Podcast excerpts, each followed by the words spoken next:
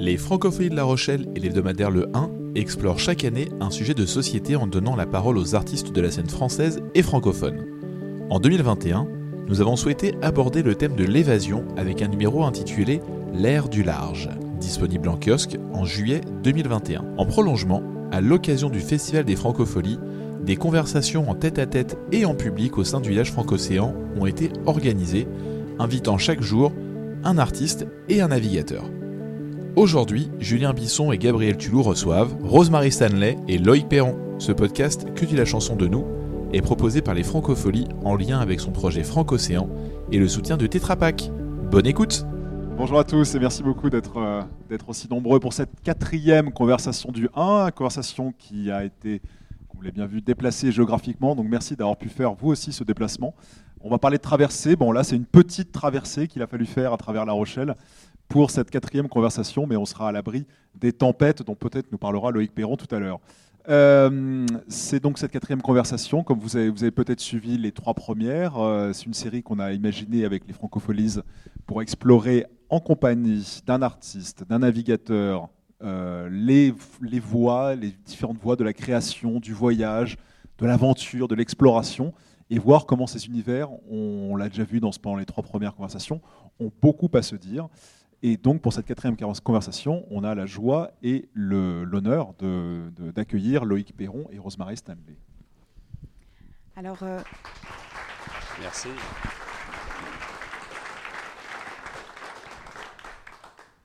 Oui, on s'est régalé là, euh, déjà les précédents jours et, cela promet encore euh, d'être un, très bon moment partagé. Alors, avec Rosemary Stanley, qu'on a découvert à partir de 1999 au départ euh, euh, comme chanteuse du groupe Moriarty. Euh, hier, peut-être que certains ont eu la joie de l'entendre dans une autre formation avec Dom Lanena, Birds on a Wire, spectacle vraiment qui, qui, a été donné ici. spectacle d'une grâce et d'une élégance absolue. Je, j'ai flotté toute la soirée ensuite après euh, avoir euh, entendu euh, ce, vraiment un moment de, poésie magnifique qu'on a partagé d'ailleurs. on pourra en revenir puisque j'avais la, chance d'avoir Loïc Perron assis à côté de moi et donc je pouvais scruter l'enthousiasme aussi. donc Rosemary qui, à côté de ces deux formations que je viens d'évoquer, a également beaucoup, beaucoup de, de projets solo. On l'a retrouvée Là aussi, vous naviguez sur beaucoup euh, de, de, flow, la musique baroque, un album qui est sorti euh, aussi, euh, Schubert in Love, en 2020, où vous reprenez les, des leaders de, de Schubert. on vous a vu sur le théâtre, on va avoir l'occasion de revenir sur, sur tous ces, toutes ces expériences. Loïc Perron, bah, un des plus grands marins, hein, tout simplement, de, l'histoire de la navigation française. Euh, trois fois la, vainqueur de la Transat euh, anglaise, deux fois de la Transat Jacques Vabre, la roue du Rhum. On va voir le, voilà, la liste, le palmarès est sans fin. On va avoir l'occasion de revenir aussi avec vous euh, sur toutes ces courses, aussi bien en monocoque qu'en multicoque. Vous avez navigué, vous aussi, sur je crois, à peu près tous les bateaux qu'on peut, euh, qu'on peut imaginer. Voilà, donc euh, deux profils extrêmement riches et tout un tas de passerelles qu'on va essayer de tisser, Julien et moi, entre vous. Alors, si vous avez suivi les trois premières conversations, vous savez qu'on a une question maintenant euh, habituelle à vous poser pour ouvrir ces conversations. Je le disais tout à l'heure, on va parler d'aventure pendant, pendant cette heure et on voulait savoir ce que le mot aventure signifiait pour vous. Qu'est-ce qu'il vous évoquait? Rosemary, par exemple euh, Moi, je dirais l'inconnu, déjà, euh, et puis la curiosité, un désir euh, justement d'aller vers quelque chose qu'on ne connaît pas et d'y trouver, peut-être de se trouver soi un peu aussi, mais voilà, en tout cas d'aller à la rencontre de quelque chose qu'on ne connaît pas. Loïc Perron, vous avez la même définition? C'est pas loin, c'est vrai. Euh, à aventure, on pourrait associer le terme d'aventurier ou d'aventurière. Et, euh, je pense que c'est plutôt quelqu'un d'inconnu, justement. Euh, et il y a ça aussi. Les aventuriers trop connus des autres, c'est plus de l'aventure.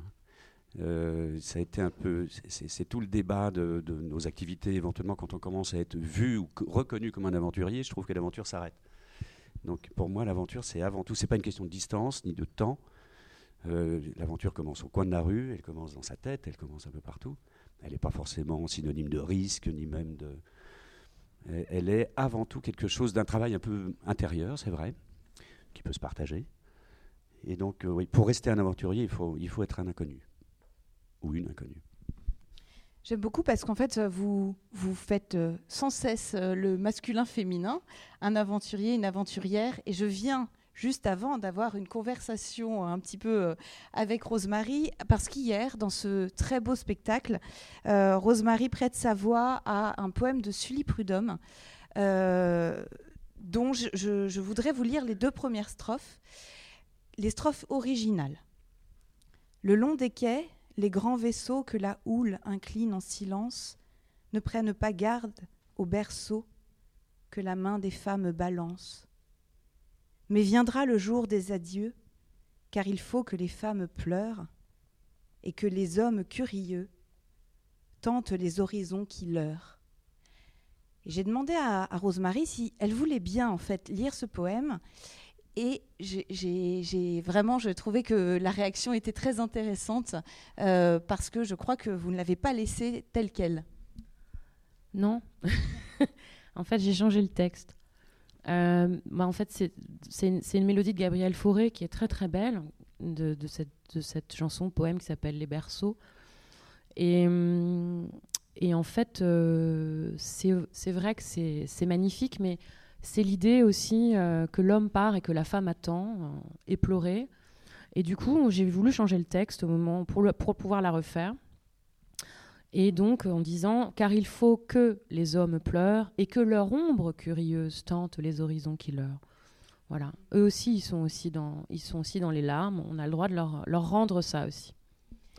Loïc Perron, est-ce que les horizons leurrent Ce qui est intéressant, c'est le... on arrive directement au métier d'absence on, me posait la question si j'avais des enfants hier. Ensemble d'ailleurs, je crois qu'on en parlait avec quelqu'un d'autre. Euh, et, alors tout de suite, le marin, comment fait-il pour avoir des enfants Comme si on partait pendant à peu près trois ans et demi, ce qui était le cas, c'est vrai, avec ces métiers d'absence dans la marine ancienne et dans l'ensemble des voyages d'il y, a quelques siècles, le temps était beaucoup plus long dans tous les sens du terme. Les parents, hommes ou femmes, mais plutôt les hommes la plupart du temps, revenaient, leurs enfants étaient déjà majeurs et vaccinés. Alors, c'est pas tout à fait le cas. Nous, on, raccourcit nos distances. Heureusement, on fait des tours du monde en 40 jours maintenant. Donc, euh, nos femmes ont à peine le temps de continuer, nos femmes ou les hommes qui restent à terre, ont à peine le temps de continuer à élever des enfants. Mais heureusement qu'on a des racines à terre qui nous permettent de s'éloigner, justement. Et je trouve que le, la, chance que l'on a les uns et les autres, ou les unes et les autres, c'est d'avoir quelques racines à terre qui nous permettent de, de nous éloigner et de revenir avec autant de plaisir.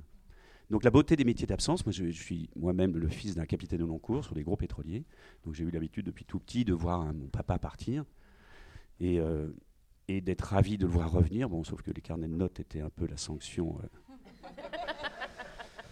C'était marrant d'ailleurs, il y avait une sorte de, on avait un rituel le soir du retour après deux mois d'absence, parce qu'à l'époque c'était vraiment deux mois aller-retour pour aller chercher du pétrole pour nourrir nos voitures.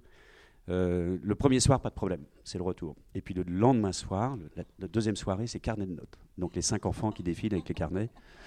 Et mon père avait à peu près la même chose que moi au niveau des sourcils broussailleux et autoritaires. Et je vous assure que ça n'a pas fait remonter les notes, mais on avait mal au cul quand même. Pardon. Donc je me suis éloigné un petit peu du sujet, mais enfin toujours est-il que euh, j'aime beaucoup le texte original, c'est impressionnant. Euh, c'est un peu ça. C'est vrai qu'on sent bien quand on s'éloigne, mais c'est pas seulement les métiers de mer, euh, me semble-t-il. Tous les métiers d'absence ont cette notion un peu de culpabilité d'abandonner et, de se dire que c'est plus dur pour ceux qui restent, toujours. Je, précise que c'est la même chose pour les musiciens. Hein. Quand on part sur la route, c'est la même chose. On part en tournée, on part. on part pas avec sa famille. C'est rare. Vous, avez, vous saviez un petit peu, vous connaissiez ces vies-là puisque vous avez tous les deux grandi et justement vous le disiez Loïc Perron avec euh, souvent l'absence de votre père. Euh, Rosemary Stanley c'est pareil, vous aviez aussi, euh, vos, parents étaient musiciens. Est-ce que à un moment vous avez voulu échapper à ce destin justement parce que vous saviez quel, poids ça pouvait faire peser sur la famille ou est-ce que votre destin était inscrit justement dans cette cette connaissance de ce monde-là et euh, il était euh, naturel pour vous d'y appartenir? Bonne question. On essaye toujours d'y échapper, je pense, à un moment, et puis ça vous rattrape. En tout cas, en ce qui me concerne, c'était ça. J'ai fait d'autres études, j'ai pas fait des études musicales. J'ai fait des arts plastiques, je devais être prof d'arts plastiques. Euh, voilà. Mais non. Finalement, je suis, je, suis, je, suis, musicienne. Et vous, Loïc Perron, c'est une fratrie, euh, fratrie de, de, de, navigateurs. Mais il y, avait deux choses. C'est ou bien la continuité de la passion euh, parentale et de vouloir prendre le relais ou de le refuser. ça, c'est la première chose. Mais l'autre aspect de notre conversation, c'est sur l'absence. Et je trouve que c'est un bien, un bienfait que de ne pas avoir des parents sur le dos H24. Euh, il me semble. Hein. Je trouve que la beauté des métiers d'absence, justement, réside dans leur retour. Moi, c'est pas. Euh, mes, parents se sont séparés au moment où mon père a arrêté de naviguer, bizarrement. C'est quand il a définitivement mis pied à terre que ça s'est mal passé. C'est pour ça que je continue à bouger hein, régulièrement. Et, euh, la, la, stabilité réside dans le mouvement, justement, impérativement et, dans les allers-retours et dans la redécouverte permanente. Après, sur l'atavisme éventuel ou le fait de, vouloir suivre ce qu'ont fait nos parents, euh, oui, ça, se passe. Euh, il y a parfois un refus. Euh, enfin, en ce qui me concerne mes quatre enfants, il n'y en a aucun qui va faire du bateau de manière professionnelle, mais ils adorent naviguer de manière tranquille vous voyez euh, effectivement euh, aller dans cette idée de aller être d'accord avec cette idée qu'il faut, il faut euh, partir, que ça fait du bien pour, pour maintenir l'équilibre? C'est une bonne question là. non, mais c'est-à-dire que moi, je suis assez partagée avec ça parce que je, je suis partagée avec cette drogue qui est mon métier, d'être sur scène le plaisir que ça me procure et tous les aléas qui sont autour qui sont beaucoup moins, beaucoup moins une drogue en fait. Euh, le, le fait de partir une, en train une première fois, on est assez content, on quitte quelque chose pour autre chose. Mais après, vous êtes vraiment. C'est très étrange comme. Euh, la, vie de tournée de musicien est très particulière c'est un peu comme si, en tout cas, je me souviens des périodes où on était en, camion avec Moriarty. On est comme dans une espèce de capsule spatiale. On est dans un petit univers, tous entre nous. C'est assez fermé. On a des références communes, on a des blagues communes. On essaye d'aller vers les autres quand même, mais le fait est qu'on est quand même dans un espèce de microcosme. Euh, et voilà, on est quand même dans notre petit monde pendant euh, des mois et des mois. Enfin, on, part, on partait pas des mois, mais des longues périodes. Et euh, des fois deux semaines. Et puis quand on revient, en fait, c'est assez étrange parce que le monde a changé. Le monde a. Les gens ont une vie. Euh, c'est très. Je pense que c'est très compliqué aussi le retour pour celui qui revient. de, voir que la vie a continué d'une certaine façon et que nous, on s'est extrait de ça pour vivre évidemment des choses incroyables aussi, mais il y a toujours un temps un peu étrange quand même quand on revient. Et du coup, moi, je, je sais que cette, ce sas, en fait, est, de, de, l'atterrissage, en fait, est, toujours un peu euh, pas évident, quoi. Même, euh, même un peu violent, parfois, non? Je ne sais pas. Euh, il y, y, a ça quand on s'éloigne assez longtemps, mais ce qui est surprenant, c'est que même en restant à terre, malgré tout, au contact, dans une voiture, un camion, un bus, euh, vous, êtes quand même dans un vaisseau spatial qui est assez éloigné du reste du genre humain. C'est ça ce qui est bizarre. Hein. Alors que sur un bateau, ça se comprend parce qu'on est vraiment éloigné physiquement. Alors que là, vous êtes théoriquement en contact. Mais il est vrai qu'il y a un point qui peut-être nous rapproche quand on fait des courses à la voie, je dis bien de la compétition, très stressante, avec des bateaux un peu dangereux, la vitesse, tout ça, et la fatigue on, croit qu'on voyage beaucoup, pas du tout. Quand on fait un tour du monde, avant des globes, on part des Sables d'Olonne et on revient aux Sables d'Olonne pour le coup. D'un point de vue touristique, c'est assez limité, mais c'est une aventure géniale. Euh, mais, mais, même si on va ailleurs, une route du Rhum qui nous emmène aux Antilles ou une Jacques Vabre au Brésil, je n'arrive pas à me déguiser en touriste. Impossible. À l'arrivée d'une course, je veux, c'était mon boulot, bien fait ou mal fait, je veux rentrer, justement. Je n'ai aucune envie de, de m'intéresser à la culture locale, ou peu. Alors ça rejoint peut-être un peu ça. On est dans une bulle de travail, de, Et, euh, et on peut pas. Et en plus, surtout parce que c'est frustrant de pouvoir de le faire tout seul, on n'est pas en famille. Enfin, c'est la continuité d'un travail, au, sens, au joli sens du terme. Mais c'était assez bizarre que même à terre, et ça se comprend parfaitement parce qu'il y a une sorte de, de partage en équipage, un- une, une Je pense que c'est lié au, au- peut-être au, au nombre de personnes avec qui on part, comme une espèce de, on recrée une espèce de cellule et, hum, et hop, on se déplace avec cette cellule. Et ça n'empêche pas quand même de rencontrer, d'aller voir des choses, mais y a, on est, on est, en fait, on est regroupé par pour euh, pour une raison commune.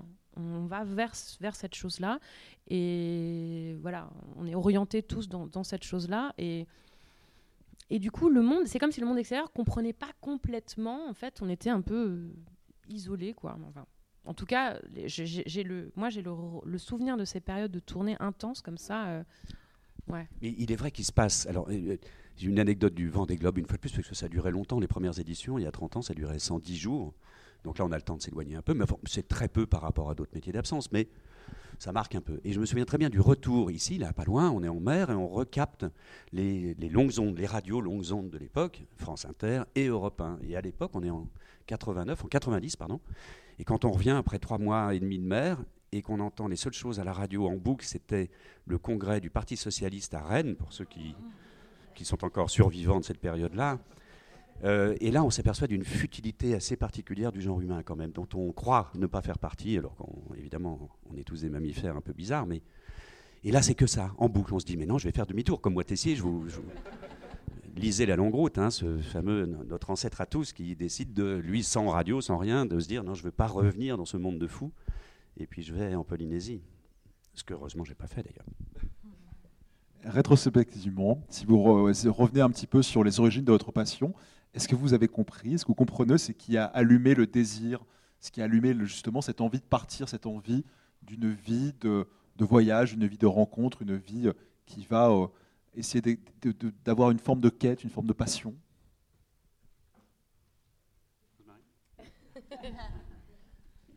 Euh, bah, moi, c'est particulier. Mon père était. Donc, moi, j'ai une transmission directe euh, du père euh, à la fille, de, sa, de sa culture musicale, de sa musique. donc, je chante vraiment depuis que je suis petite. Et du coup, c'est comme si ça, ça, toujours, ça a toujours été avec moi. Et même si j'ai voulu faire d'autres choses à plein d'époques, euh, ça m'a toujours rattrapé. Quoi. Donc, euh, il y a un moment, il a fallu que je prenne les choses, enfin, il a fallu que je décide que ça allait être ça, euh, voilà, et pas autre chose, à un moment, voilà. Euh, mais je me souvenais plus de la question. Qu'est- C'est ça C'était ça C'était ça. Et qu'est-ce qui, euh, qu'est-ce qui, qu'est-ce qui faisait que justement ce désir s'est porté vers cette, cette vie-là et pas vers une autre? Hum, Je pense euh, le, fait de goûter la scène. Enfin, en, ce qui me concerne, ça n'a pas toujours été évident tout de suite, euh, mais quand même, le, le- le- c'est très grisant en fait d'être sur scène. Il y a quelque chose de c'est- ce que je disais tout à l'heure, c'est un peu comme une drogue, il y a une adrénaline, il y a quelque chose. Même les moments où euh, il y a eu des moments où moi j'allais très très mal, c'est arrivé, voilà, on n'est pas toujours bien. Et, le, et, et le fait d'aller sur scène me, me tenait en fait, voilà. Et c'était comme, euh, voilà, voilà, c'est Mais c'est pas la motivation initiale, parce qu'on n'a pas. C'est d'abord la musique. c'est d'abord la, bah oui, Et, et de la partager, donc. et de la partager, ouais. ouais. Ce qui est exactement l'opposé de, ce qui- de ce que je fais, parce que pour le coup, c'est d'abord le bateau, mais ça se partage pas. Enfin, peu. On n'a pas de public, on n'a pas cette adrénaline potentielle. On l'a, si, on la, on, la, vit de temps en temps quand on. Je reprends le- l'exemple du Vendée Globe, qui est le départ et l'arrivée du, du- Globe au Sable d'Olonne, c'est incroyable, parce qu'il y a cette, longue jetée qui nous permet de. Justement, heureusement, de calmer un petit peu l'intensité, ou de, c'est ahurissant. C'est le seul moment où on a des contacts comme ça. Et, euh, puis après, c'est seulement après coup, on a la chance de rencontrer des gens qui nous disent, qui nous remercient. C'est souvent ce qu'on vous dit aussi. Mais euh, bravo, on le dit souvent, mais merci, c'est plus rare et c'est plus riche, je trouve. Et merci pourquoi? Pour, pour tout ce qu'ils n'ont pas vu d'ailleurs, bizarrement, ni même entendu, puisqu'on est loin des yeux, mais près des cœurs. Donc c'est assez valorisant de ce point de vue-là. Mais une fois de plus, ce qui nous a amené à ça au début, c'est pas ça.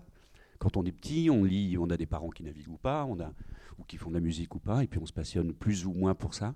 Moi, je suis passionné pas du tout pour les courses à la voile, mais pour les récits de croisière, les récits de pirates, les récits de des vraies aventures pour le coup, aventures tranquilles. Euh, la collection Artaud de la regrettée Florence, vous savez, ses parents étaient éditeurs et ils ont fait, il y a toute une collection de bouquins de mer, dont certains sont des récits de course qui sont très chiants parce que les marins sont des bavards mais pas toujours talentueux en termes d'écriture, alors que ceux qui sont en croisière racontent vraiment la passion du départ, de partir d'une banlieue, de construire son bateau et d'aller en famille autour du monde. Ça, ça m'a toujours fait rêver, c'est ce qui m'a emmené un peu plus loin. Et vous dites euh, qu'il y, y, a les merci et les bravos. Gabriel parlait tout à l'heure de votre palmarès. Donc le palmarès, c'est l'idée de la victoire. Le bravo, c'est souvent pour la victoire. Est-ce que justement la victoire est un accomplissement dans, dans une vie de marin ou est-ce qu'il y a d'autres formes d'accomplissement? On a cette chance incroyable dans le métier de mer, de, la compétition à la voile, c'est qu'on n'est vraiment pas du tout obligé de gagner pour réussir. Euh, et on a cette chance souvent un alibi et même une bonne excuse, mais, euh, mais de toute façon, il n'y a qu'un seul vainqueur. Donc s'il n'y avait qu'un seul heureux élu et, que des déçus, ce serait dommage. Ça arrive dans d'autres sports beaucoup plus, euh, beaucoup plus difficiles de ce point de vue-là, où il n'y a que, de la place aux vainqueurs. Mais euh, chez nous, non. On le voit très bien. Vous avez vu les histoires du Vendée Globe. Une fois de plus, vous, on a vu Yannick Bestaven il n'y a pas si longtemps sur cette scène, ou il y a quelques jours, hier, mais, mais on retient aussi le nom du dernier. Il y a même en ce moment une petite dérive depuis quelques années à vouloir absolument être dernier. Bon. faudrait que ça se calme un petit peu, parce qu'il faudrait rendre à, César ce qui appartient à ceux qui savent faire, à savoir que d'aller vite sur l'eau, c'est vraiment beaucoup plus difficile que d'aller lentement. Donc euh, la course à la lenteur, c'est gentil, mais pas à ce point-là. enfin, c'est un tout petit débat. Il y, a une petite anecdote qui illustre euh, parfaitement ce que vous êtes en train de dire. En ce moment, sur euh, votre, on peut voir des vidéos de vous, notamment sur votre page Facebook, où on entre chez vous il y a une pièce où normalement il y aurait tous les trophées. Qu'est-ce que sont-ils devenus ces trophées? Ah oui, on accumule toutes sortes de gris-gris dans tous les sens, mais euh, et c'est vrai que alors on n'est pas obligé de gagner pour réussir, mais il est vrai qu'on en gagne de temps en temps, heureusement. Et, euh, donc à chaque fois, on a des trophées, des coupes, mais bon, un peu celles qu'on trouve chez les coiffeurs qui s'occupent de clubs de football locaux, c'est la même. Ce sont les mêmes producteurs. Mais, et donc ça rencontre pas mal les étagères. Donc c'était dans des caisses depuis longtemps et j'en rêvais. Je rêvais depuis toujours de, de réduire un peu ça. Donc voilà, j'ai fait faire des compressions à la César de tous mes petits trophées. Et ça, et ça a une super gueule. Et en fait, j'ai trois monolithes, un peu plus gros que les Césars, et qui représentent à peu près trois décennies de, de victoires et autres. Et c'est un beau souvenir parce que tout est mélangé, des transats, des courses en voiture, j'ai fait pas mal de trucs. Et tout ça est bien mélangé. Il n'y a, que moi qui connais un peu le cœur de ces histoires-là, et c'est pas mal. Voilà. Ça prend moins de place surtout. Est-ce que cette question de l'accomplissement se pose aussi pour une artiste, Rosemary? Est-ce que euh, à quel moment, il y, a, à part les victoires de la musique, il n'y a pas beaucoup d'idées de victoire dans, le, dans, dans, la chanson? Bah, À quel moment est-ce qu'on sent Parler à quelqu'un qui n'a jamais gagné une victoire, donc. Euh, est-ce qu'il y en a besoin? Non, moi franchement, je, je, vis sans. Je vis très bien sans. Euh, j'ai une reconnaissance du public, j'ai des gens qui achètent mes disques, je vis de mon métier.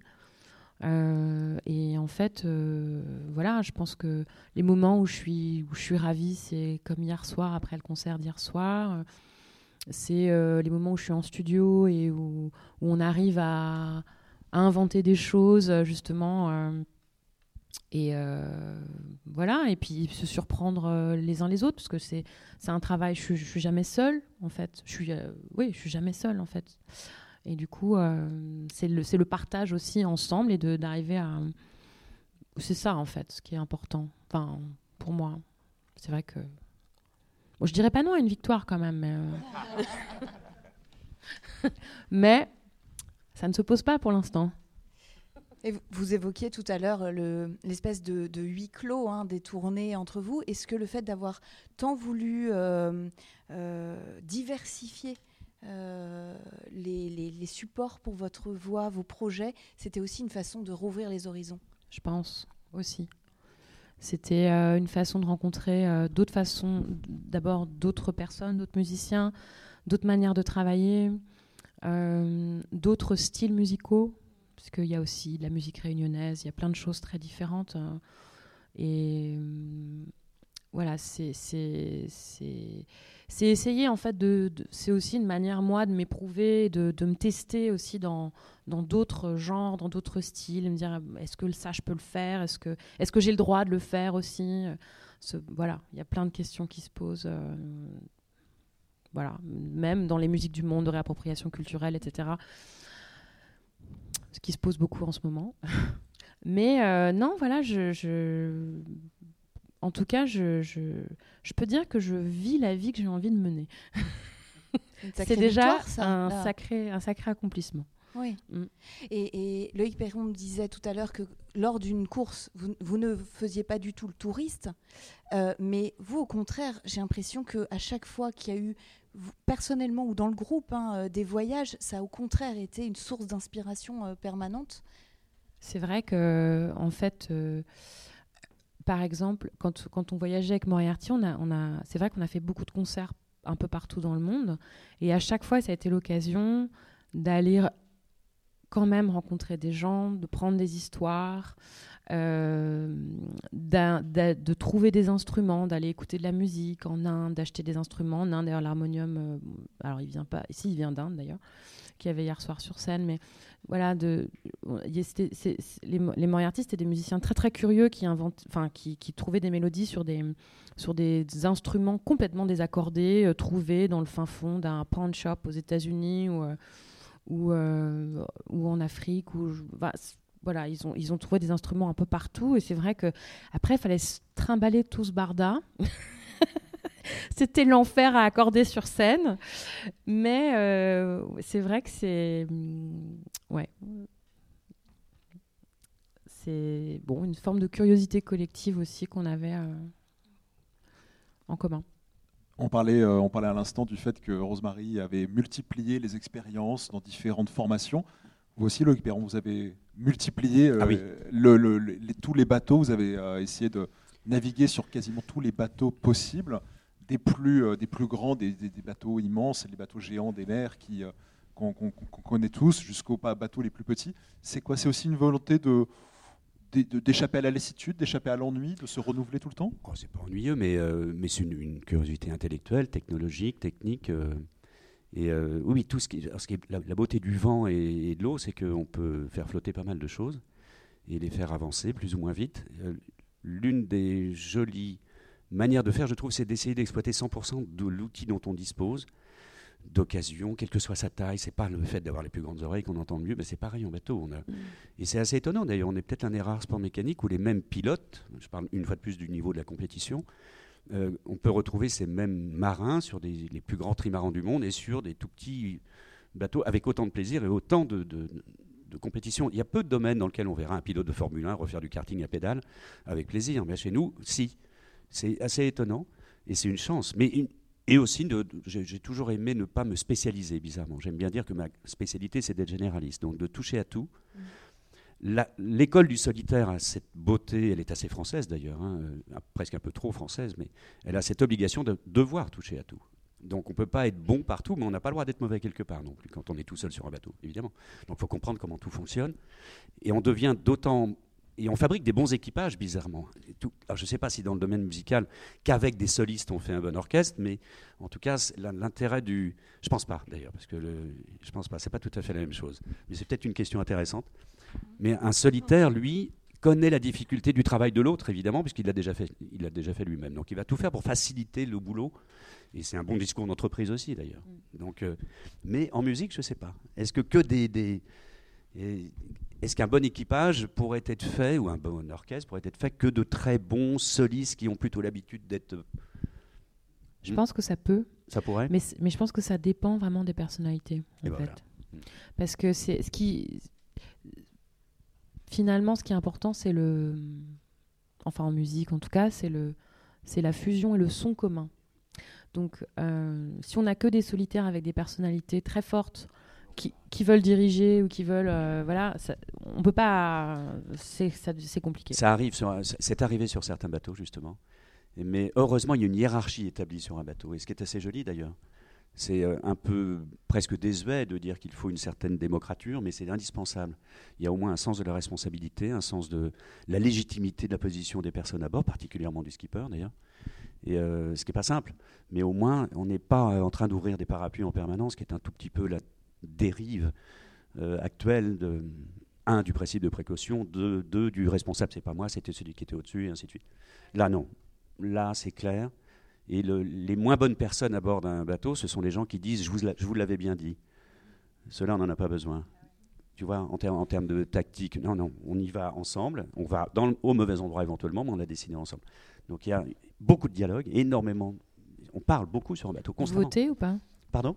Vous votez? Comment vous faites? On vote pas, non. Mais ça se faisait beaucoup. Hein. Bah Oui, oui, ça se faisait beaucoup chez les corsaires, enfin chez les pirates particulièrement, qui étaient les premières grandes démocraties sur l'eau.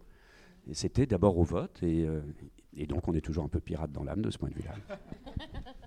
Est-ce que l'expérience de la navigation, de la course, est très différente en solitaire et en équipage? Qu'est-ce que, qu'est-ce que vous éprouvez de différent justement dans ces deux modes de course? Bah, Il y a une prise de risque euh, nettement plus importante en solitaire, et c'est peut-être à peu près pareil aussi. Quand on est toute seule ou tout seul sur scène, j'imagine qu'on a, on a tout sur les épaules, alors qu'on peut éventuellement imaginer se faire rattraper un tout petit peu par quelqu'un, euh, par du monde derrière. Moi, je sais suis pas, jamais seule sur scène. Oui.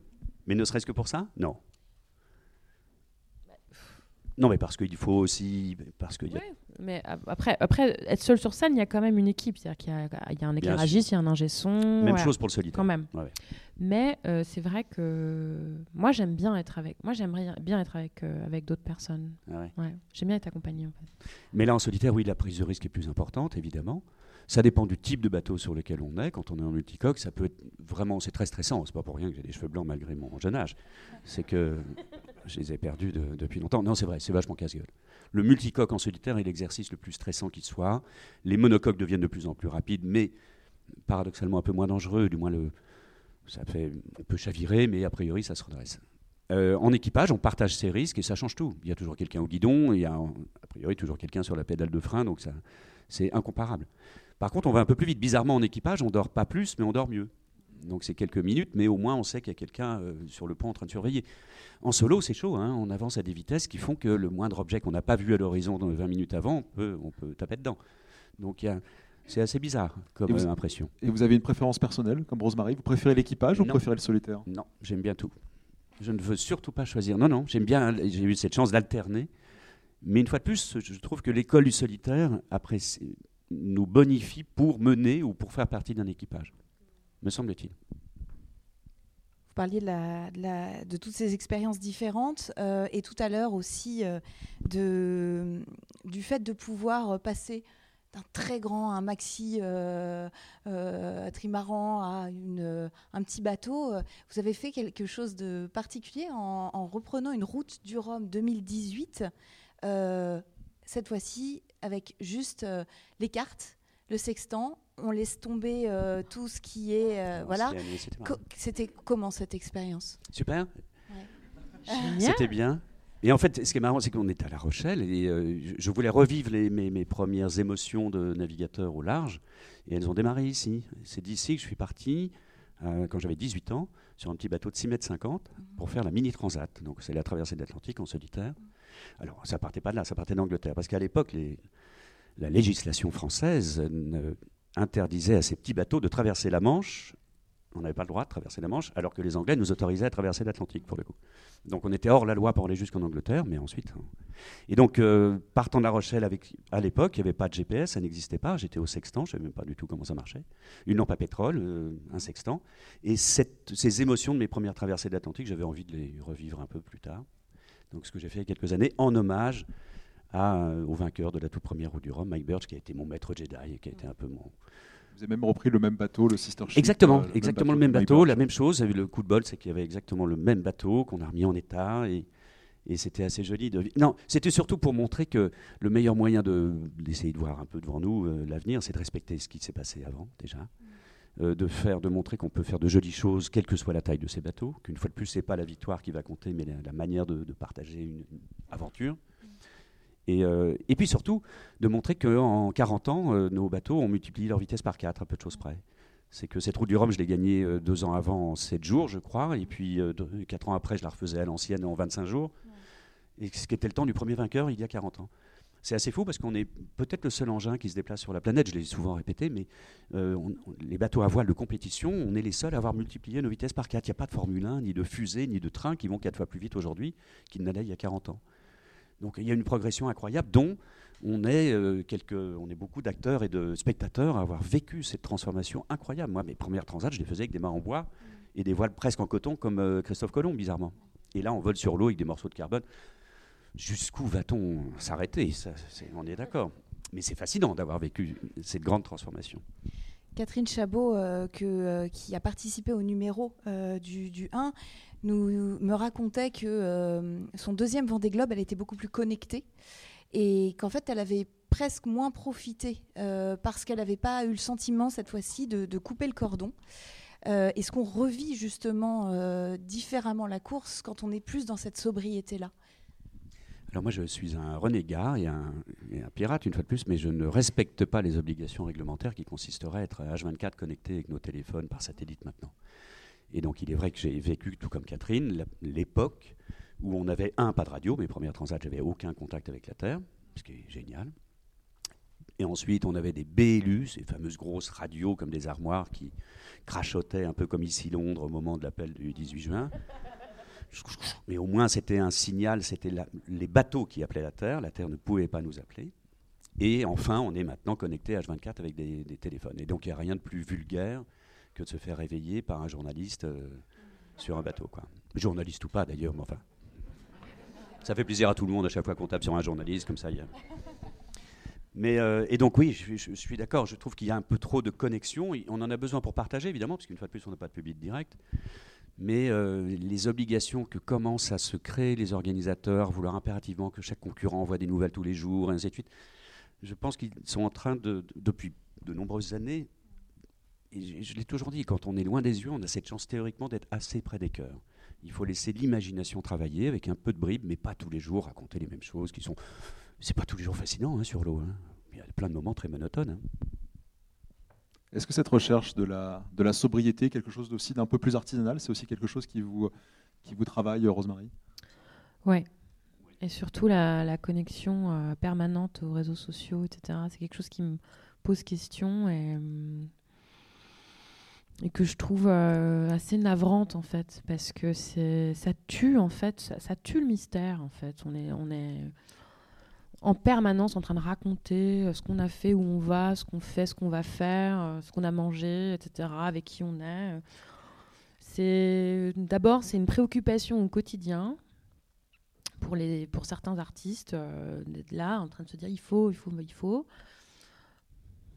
pourquoi en fait Au final, euh, euh, le vrai métier, il n'est pas là en fait. C'est vrai qu'il y a des métiers de communication. J'ai l'impression que c'est des métiers qui ont été inventés un peu au XXe siècle. C'est de pire en pire. Ça vous, ça vous mange de plus en plus en fait. Mais je, comprends le, les raisons. Et en même temps, je trouve que au quotidien, c'est assez infernal en fait. Mm. Donc oui, je, suis assez... Euh, moi, je, je, nourris un peu les choses comme ça, mais j'aime pas ça en fait, du tout. Voilà, je, fais le, strict minimum. J'avoue, je suis assez nulle en communication.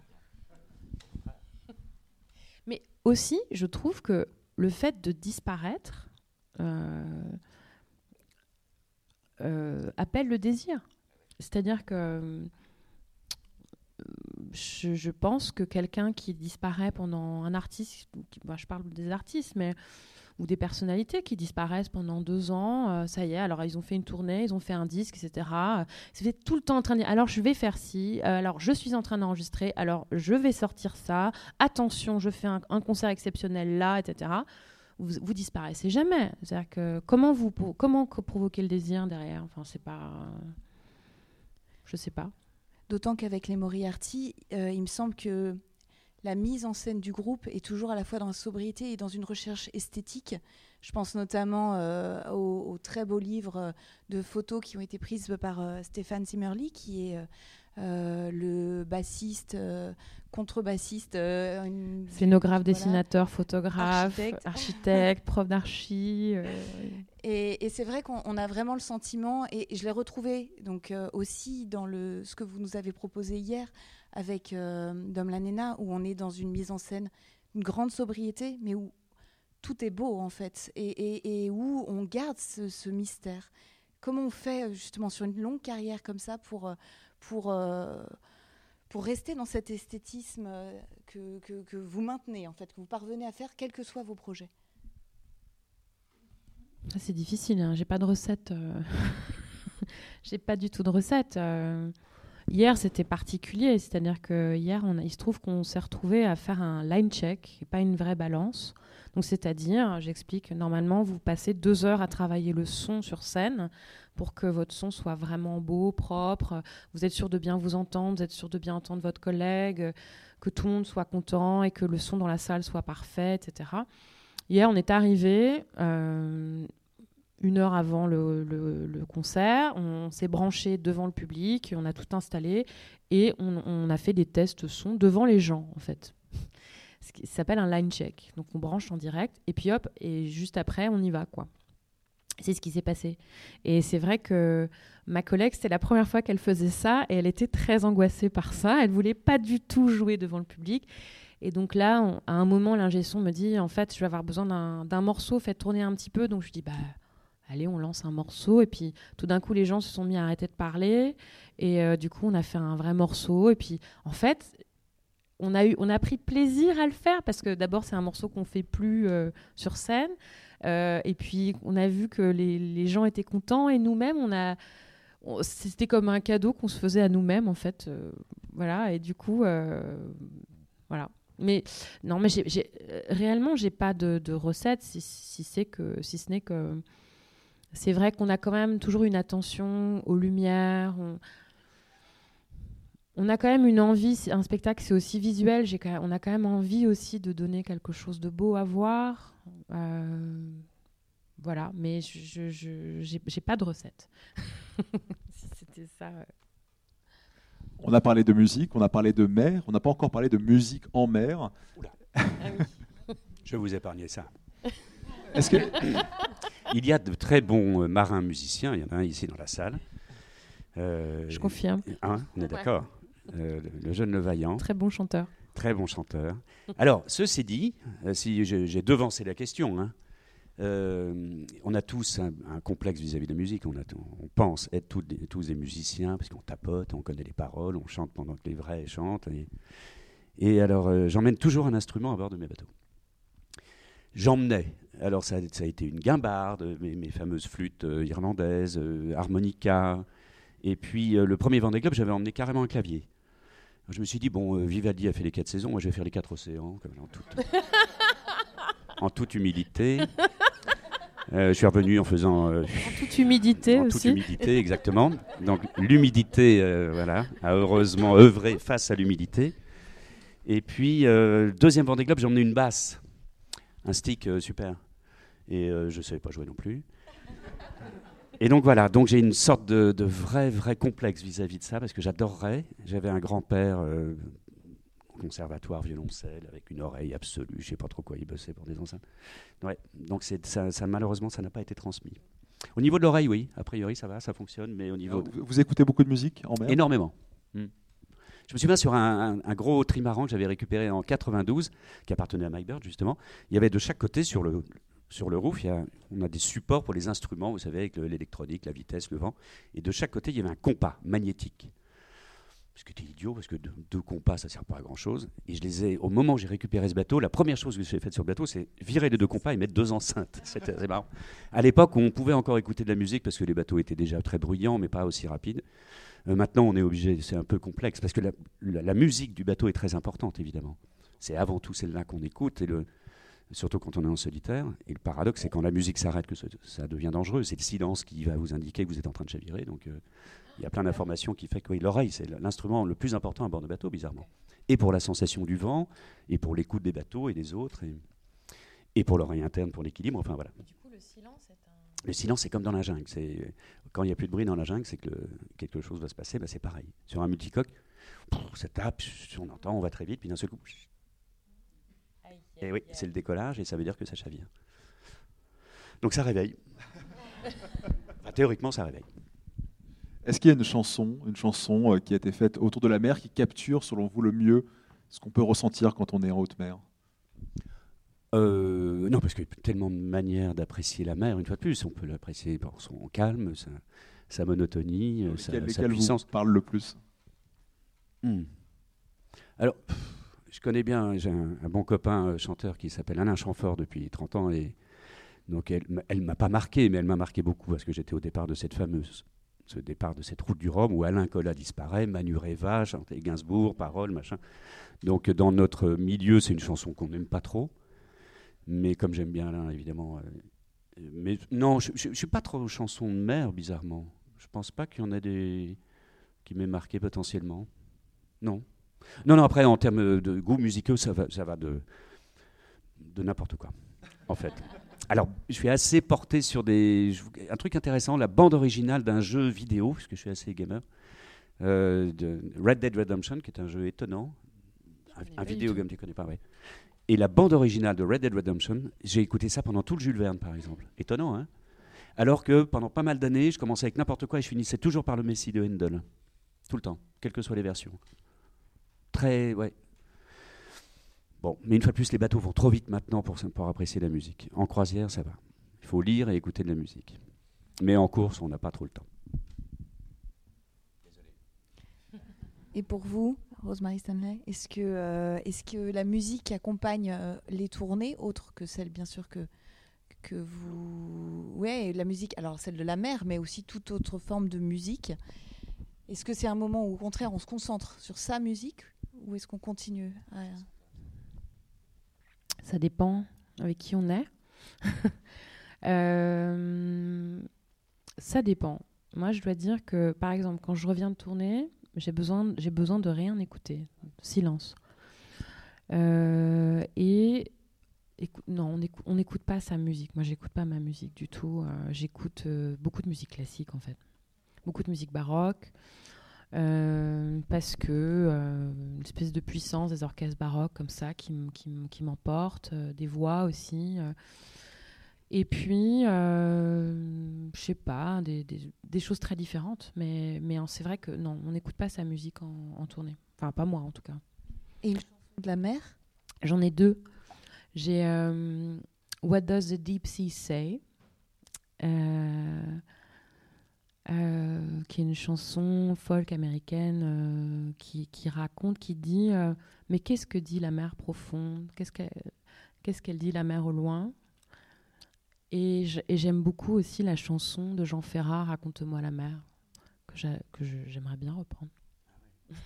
Ah si, j'en ai une, moi. C'est le thème original dans Pirates des Caraïbes. Tu vois? C'est épique.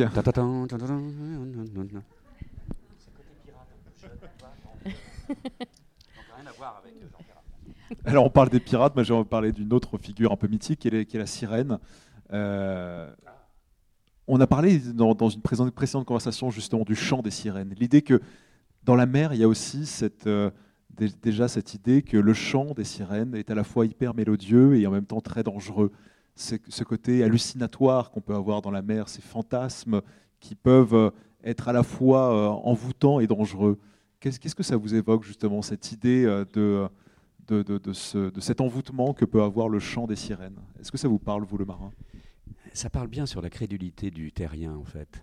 Euh, c'est- la preuve absolue que le monde de la mer sera toujours fascinant parce qu'il n'y a pas de témoins. Et que c'est le dernier monde sur lequel euh, les, les cartes, les portulans, les cartes papier d'il n'y a pas si longtemps étaient les derniers endroits où on mettait des monstres marins encore. À terre, on savait très bien que les dragons n'existaient plus depuis pas mal de temps. Le milieu clérical euh, disant qu'au bout, la base, la terre étant plate, évidemment, il y avait forcément euh, les marins allaient se péter la gueule d'une manière ou d'une autre. Bon, la réalité du monde qui tourne leur a prouvé le contraire, mais il y avait encore des croyances. Et il y a toujours des croyances, parce qu'il n'y a aucune manière de vérifier. Et c'est assez drôle, ça. Donc, faut l'entretenir, bien sûr. Le monde, les gens de maritime, faut les entretenir à loisir. Et à propos des sirènes, on, ne répondra jamais. Même euh, la tête sur le billot, on n'avouera jamais. Hein, Arthur ouais. Arthur, tu as fait une chanson sur les sirènes, non? Tu vas faire. Après, bon, et en plus, mais on supporte mal le persil dans les oreilles, donc euh, il faut. Ulysse. Non, moi j'en ai pas vu, hein, sincèrement. Hein. Ou alors, oui. Peut-être une, dernière question avant, parce que c'est pas comme on l'avait prévu, hein, la traversée avec vous, elle, passe à toute vitesse. Euh, une dernière question avant de passer la, parole au public pour, pour euh, rebondir un peu sur cette euh, idée d'hallucination. il y a quelques années,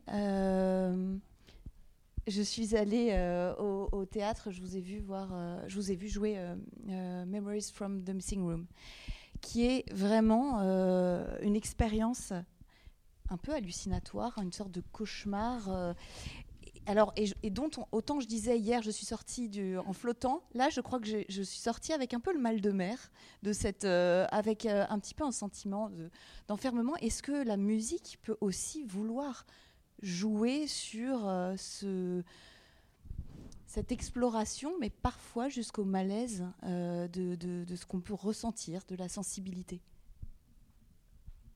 Ah bah oui, j'espère.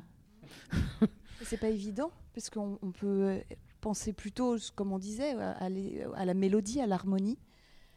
Oui, mais il y a, on peut être aussi en, harmonie, euh, c'est-à-dire dans la non-harmonie. Euh, mais après, ça pose plusieurs questions, parce que je pense qu'il y a le fait de ressentir soi-même quelque chose de justement d'étrange et de vouloir le reproduire. Mais après, qu'est-ce que ça fait sur la personne qui l'écoute? C'est pas. On est deux dans cette affaire. Donc euh, l'hallucinatoire entre guillemets n'est pas toujours. Euh, c'est pas parce que j'ai envie de produire une image euh, ou parce que je ressens quelque chose c'est pas parce que je ressens un cauchemar et que j'essaie de le traduire que l'autre va le ressentir comme un cauchemar. Mais dans tous les cas, c'est une exploration que vous ouvrez. Bien sûr. Ouais. Après, ce que vous avez vu, Memories from the Missing Room, c'est vraiment euh, euh, le résultat du cerveau malade de Marc Lenné. Pardon, c'est un metteur en scène et, le directeur de la scène de Valence, mais qui, qui voilà, qui avait inventé ce, ce, principe oui, de. En fait, c'était une, sorte de scène répétée, répétitive, toujours la même séquence, avec des petites déclinaisons à chaque fois, et complètement cauchemardesque, en fait. Comme un, un cauchemar, quoi. quelque chose de sans fin et qui, dont on ne sortait pas. on n'a jamais cette impression en pleine mer, Loïc Perron, de l'impression de voir toujours la même, le même jour, les mêmes vagues, les mêmes. Euh, c'est toujours quelque chose moi, qui m'a toujours intrigué. Euh, non, chaque vague est différente, bien sûr, mais il y a une certaine monotonie en mer, bien entendu. Bah, l'espace-temps est très différent. Hein. On, perd assez vite la notion du temps et même de la date. On a un peu ses obligations quand on est en course. En croisière, on a vraiment, et c'est l'idée, c'est le but, c'est le but même d'une balade dans le désert ou en montagne, c'est de perdre tout repère. Ça, c'est vraiment euh, agréable. C'est pas forcément ce qu'on va chercher, mais il y a une certaine monotonie, c'est vrai. Et d'un point de vue hallucination, je reviens à ça, il arrive, quand on gère mal son sommeil, euh, et c'est ça arrive le cas, souvent le cas sur les courses du Figaro. J'avais fait des, papiers là-dessus. On a beaucoup d'hallucinations étonnantes. Des choses étonnantes. Visuelles, auditives Visuelles essentiellement, mais on voit un équipage complet, on est en solitaire, on s'imagine, on, anticipe beaucoup évidemment en solitaire les manœuvres, on les mémorise tellement, on les matérialise tellement qu'on croit qu'elle est faite par quelqu'un d'autre. Donc d'un seul coup, bon bah ça y est, je devais prendre un risque, c'est fait. Super, merci, hein, c'est vachement sympa les gars. c'est très dangereux. C'est super casse-gueule. Et on voit des sous-spies, je me souviens de, nuit où ça se transforme en un énorme masque, enfin une sorte de un spi qui devient noir dans une nuit étoilée et je suis en train de foncer dans l'espace. Euh. Ah non, c'est de la bonne, hein, c'est du, c'est du, c'est du lourd. Étonnant. Et donc, faut pas tomber là-dedans. Ça veut bien dire que la gestion du sommeil a été mal faite. C'est tout l'art du solitaire, c'est de savoir s'endormir. Dormir, tout le monde sait faire, mais s'endormir. Moi, j'ai une question. À quoi rêve-t-on quand on est sur l'eau? Euh, si, alors on, peut rêver, ça arrive, il faut un peu de paradoxal justement, mais quand on est en compétition en solitaire, une fois de plus, on a des périodes de rêve parfois, mais on fait essentiellement du profond, des petites périodes de sommeil profond. Et on fait pas beaucoup de rêves. Moi, je fais peu de rêves. Je fais du, des rêves une fois à terre, beaucoup, mais euh, avec des réflexes de marin. Mon épouse connaît, elle sait très bien que les premières nuits à terre à côté de moi, il faut se méfier.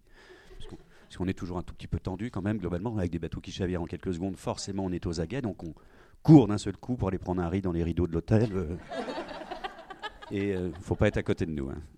Mais, euh, et puis ça se calme assez vite, heureusement. Mais donc après, ouais, on fait des. Si on peut rêver, mais le principe du rêve, c'est que ça se définit pas. Il y a de tout. mais, c'est-à-dire, est-ce que quand on est sur l'eau et qu'on rêve et qu'on est, ça fait, que ça fait longtemps qu'on est sur l'eau, est-ce qu'on se met, est-ce qu'on rêve d'eau, ou est-ce qu'on rêve de terre justement? Est-ce que tu as des souvenirs de ça Ouais. Non. Difficile de raconter des rêves à chaque fois, mais euh, je, non, je, ne pense pas qu'on rêve de ce qu'on n'a pas. J'ai pas l'impression. C'est, on peut, euh, ah, vous savez, Robert Surcouf, ça vous dit quelque chose, Robert Surcouf? Vous savez, c'était un grand, un, malouin, un mec génial, un génie. Hein. Et quand il a, quand il a abordé le Kent, le fameux bateau anglais qui était quatre fois plus gros que son petit renard, l'anglais a dit, oh, oui, bah, vous les Français, toujours pareil. Euh, vous, vous battez pour l'argent alors que nous, on se bat pour l'honneur. Et Surcouf répond Bah oui, monsieur, on se bat toujours pour ce qu'on n'a pas. Ça n'a rien à voir avec ce qu'on disait, mais je trouve ça joli. Merci. Si, si, c'était on rêve, vrai. on rêve de ce qu'on n'a pas. On rêve de ce qu'on n'a pas, voilà. C'est une belle maxime. Euh, avant de vous passer la parole, il nous reste quelques minutes, peu de temps, euh, pour vous proposer de poser vos propres questions à nos invités. Oui, là-bas, alors. Oui.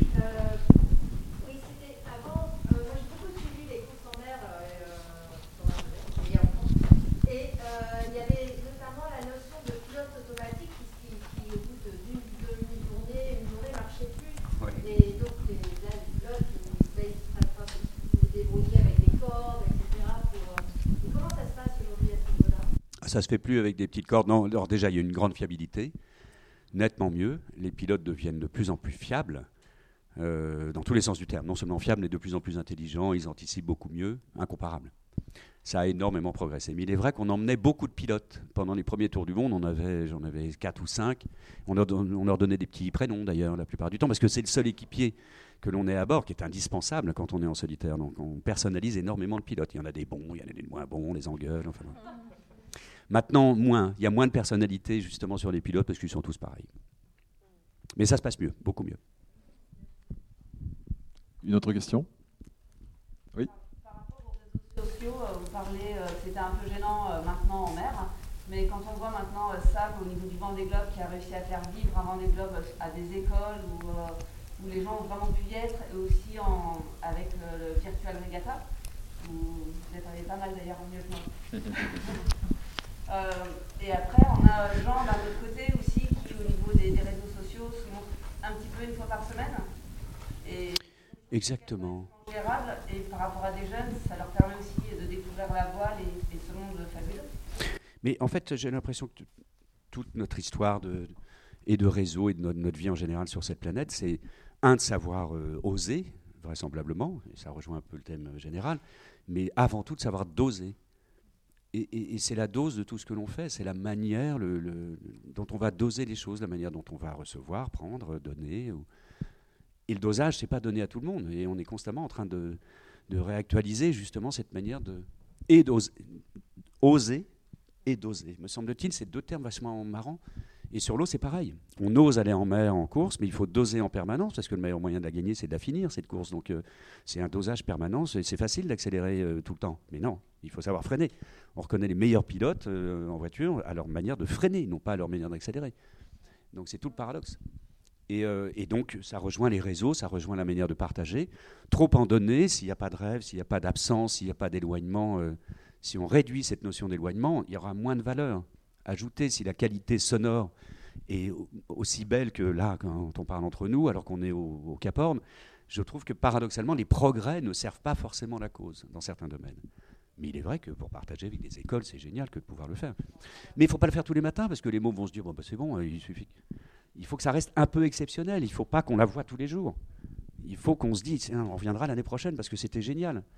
Et, c'est ça ce qui est beau, c'est que il faut qu'on s'éloigne les uns des autres pour mieux avoir envie, envie de se retrouver hein, à l'année prochaine. Donc.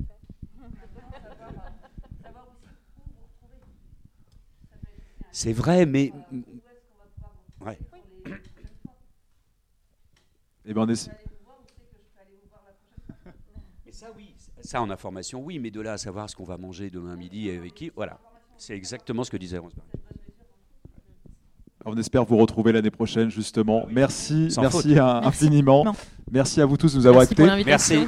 Nous, on ne se retrouve pas l'année prochaine, on se retrouve demain. demain pour la dernière des conversations du 1. Ça se passera certainement au jardin Bobinec avec un peu de chance, on aura davantage de soleil. Merci infiniment encore à vous. Je vous souhaite une bonne continuation sur le festival. Merci beaucoup Loïc Perron, merci beaucoup Rosemary Stanley. C'était Que dit la chanson de nous?